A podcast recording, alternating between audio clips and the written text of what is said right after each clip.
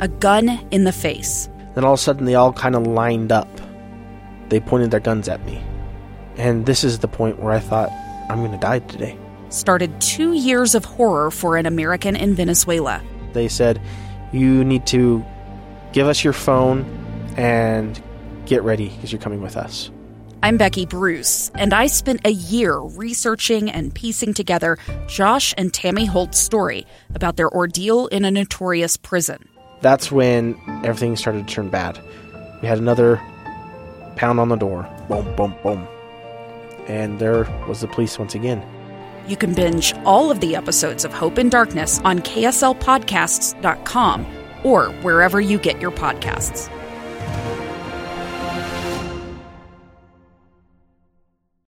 Inside Sources with Boyd Matheson.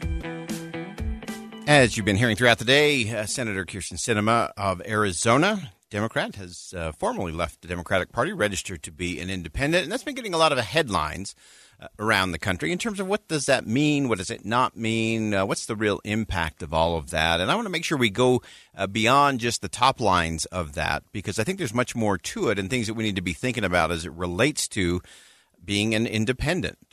So, really interesting. In an interview with uh, our friends at KTAR, sister station down there in Arizona, Senator Sinema explained why she's switching parties from the Democrats to become an independent.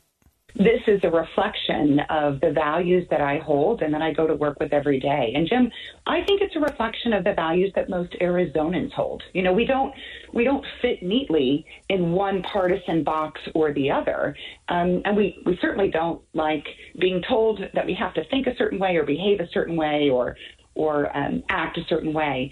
We are independent. That's who we've always been. And so um, this is not related to other people's thoughts or behavior. It's 100% about me being true to my values and me feeling like this is the best way for me to accurately represent Arizona's values and stand up for who we are in the United States Senate. So, a good explanation there, I think, from Senator Sinema in terms of why she was doing that. And I think it's really interesting to note. I talked about this a little bit with Dave and Debbie earlier today, and I think this is important to understand. So, one of the things that uh, Senator Sinema said is that she will be registered as an independent, but she will caucus with the Democrats, uh, which is how she will get her committee assignments through the Democrats. So, it doesn't change the balance of power, it doesn't shift anything in terms of the way the Senate, Senate is rolling. But uh, the more important thing that I think most people are missing in this is every week there is a caucus lunch for the Democrats and for the Republicans. They're scheduled at the same time, so no one is calling uh, committee hearings or doing other things that might pull senators away. And Senator Sinema has not attended those lunches because she doesn't want to be involved in all of the political posturing and that kind of strategizing that's not of interest to her. And if you look at her career, the one thing that you have to say about Senator Sinema, whether you love Senator Sinema or hate Senator Sinema, she is a thinker and she is an independent thinker. She's not interested in being told what to do or how to vote. And so she's been very independent that way from the beginning, even when she was back in the House of Representatives before she ran for the Senate. So that part is not surprising to me at all. She's just saying, I don't want to mess with the politics. I want to focus on the policy. And as you heard earlier, Senator Joe Manchin said, well, it's not going to change the way I interact with Senator Sinema because we talk about principles, policy, and how do we get that done, which is why they're often part of bipartisan bills uh, and things that they are trying to get done there in the Senate. Uh, and so that's an important thing to be watching and looking at is uh, Senator Sinema is not caucusing for lunch and strategy, political strategy, with the Democrats anyway. So there was no real shift there. Now, the really interesting thing was another response, very different from Senator Manchin, who tends to be pretty independent himself. Uh, on CNN State of the Union yesterday, Senator Bernie Sanders, who, by the way, is also an independent but caucuses with the Democrat, he ripped into Senator Sinema uh, for leaving the party. She has her reasons. Uh, Donna, I happen to suspect that it's probably a lot to do uh, with politics back in Arizona. I think uh, the Democrats there are not all that enthusiastic about somebody who helps sabotage some of the most important legislation that protects the interests uh, of working families and voting rights and, and so forth. So I think it really has to do with her uh, political aspirations uh, for the future in Arizona. But for us, I think nothing much has changed in terms of the functioning of the U.S. Senate. Uh, that's a pretty bold and audacious statement, uh, even from Bernie Sanders standards. So he's saying that his his being an independent uh, is different than Senator Sinema being an independent. Two friends taking pictures of the rising full moon on a summer night. Two teenage kids doing what teenage kids do. When a stranger with a gun and a death wish changed everything. It was violent, it was senseless, and I will never understand it, I will never accept it. I'm Amy Donaldson, and unfortunately, we're all too familiar with stories about how violence shatters lives. But what we rarely see is how they are rebuilt.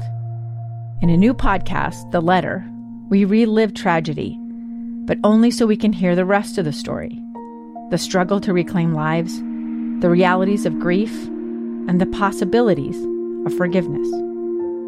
I believe in miracles. Sometimes I thought there are no miracles.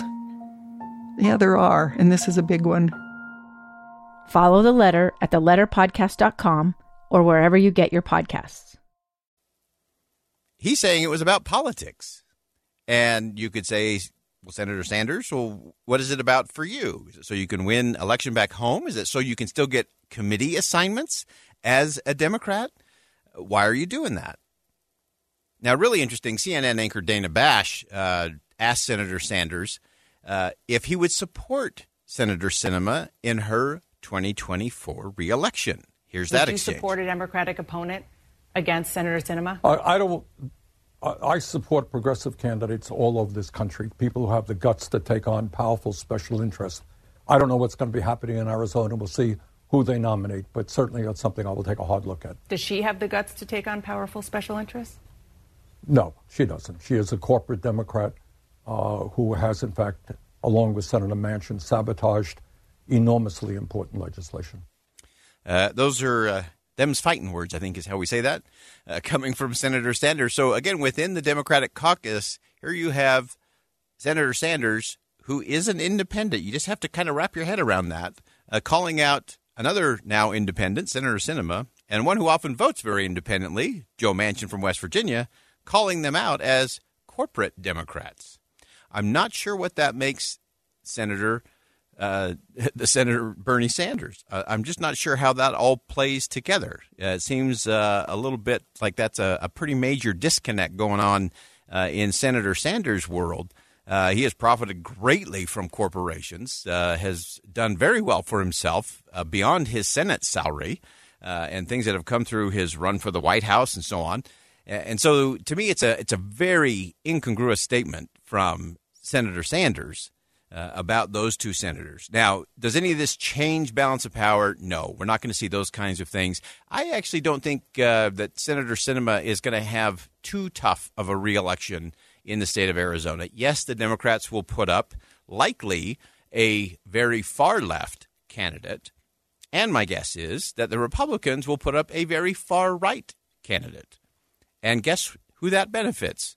Senator Sinema. She will win the center left, the center right, the very independent part of Arizona, which is a big and growing portion of the populace there. And so I think it actually is beneficial to Senator uh, in her reelection in 2024.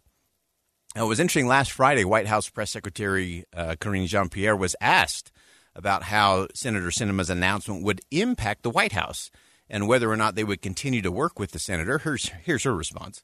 Uh, she has voted with the president 93% of the time because she has worked with us on key uh, priorities of this administration. When you think about his economic policy, I just laid out all of the different historic pieces of legislation that we have been able to get done, and she has played a key role in that. When you think about the Chips and Science Act, when you think about the bipartisan infrastructure uh, law, those are pieces of legislation. There are other. There's another uh, long list of other things that she's worked with us on. That's 93%, uh, and so we think think that partnership will continue. We do not see a change in our Democratic majority as it relates to the Senate, uh, so we are very confident. Those are very important points from uh, Karine Jean Pierre uh, at the press briefing on Friday, and I think she's absolutely right. The important thing to look at is the voting record. 93% of the time, Senator Sinema is voting with President Biden and his agenda.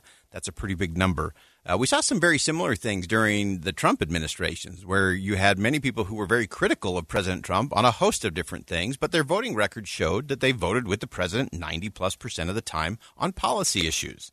So those are important things to, to keep in mind as we kind of track all our, our way all the way through that. It's also interesting for us to, to think through in terms of this independent side of things. Uh, one of the things that has been interesting with Senator Sinema, she has been very progressive on a lot of the social policies of the day. And she's also been very conservative on some of the real critical things in terms of the Senate. Uh, we often talk about the filibuster, this need for the Senate to be able to get to 60 votes in order to pass a significant piece of legislation. Uh, that's a feature, not a flaw. It means if we're going to do something big as a body in the Senate, it means you have to get some bipartisan cooperation to get it done. So it's not just a majority rule where you swing back and forth. The House has that. That's fine. That's the way the founders designed it. That's a good thing. Uh, so it's a feature, not a flaw. And one of the things that Senator Sinema has been adamant about is that she will not get rid of the filibuster. And she's taken some heat on that from her Democratic colleagues who would like the Senate to be just majority rule. And I applaud Senator Sinema to say, no, this is about protecting the rights of the minority, not just the minority party. It's the right of every single senator to stand up, to speak out, to offer amendments, and to have votes. And that's an important thing. And that's been a big part of what Senator Sinema has been doing as well. So lots to continue to watch and play as we move forward. And obviously, the talk of 2024 uh, just on the horizon. But an interesting conclusion to 2022 as we look at Senator Sinema's decision to leave the Democratic Party to be an independent. Uh, again, same song, different chorus. We'll step aside for bottom of the hour news. Much more to come on Inside Sources here on KSL News Radio. We'll be right back. A stranger with a gun came upon two teens taking pictures under a rising full moon. But violence is only the beginning of this story. Sometimes I thought, there are no miracles. Yeah, there are, and this is a big one. I'm Amy Donaldson, and I've spent my career talking about how lives are undone by violence. The Letter is a podcast about how lives are remade. Follow The Letter at theletterpodcast.com or wherever you get your podcasts.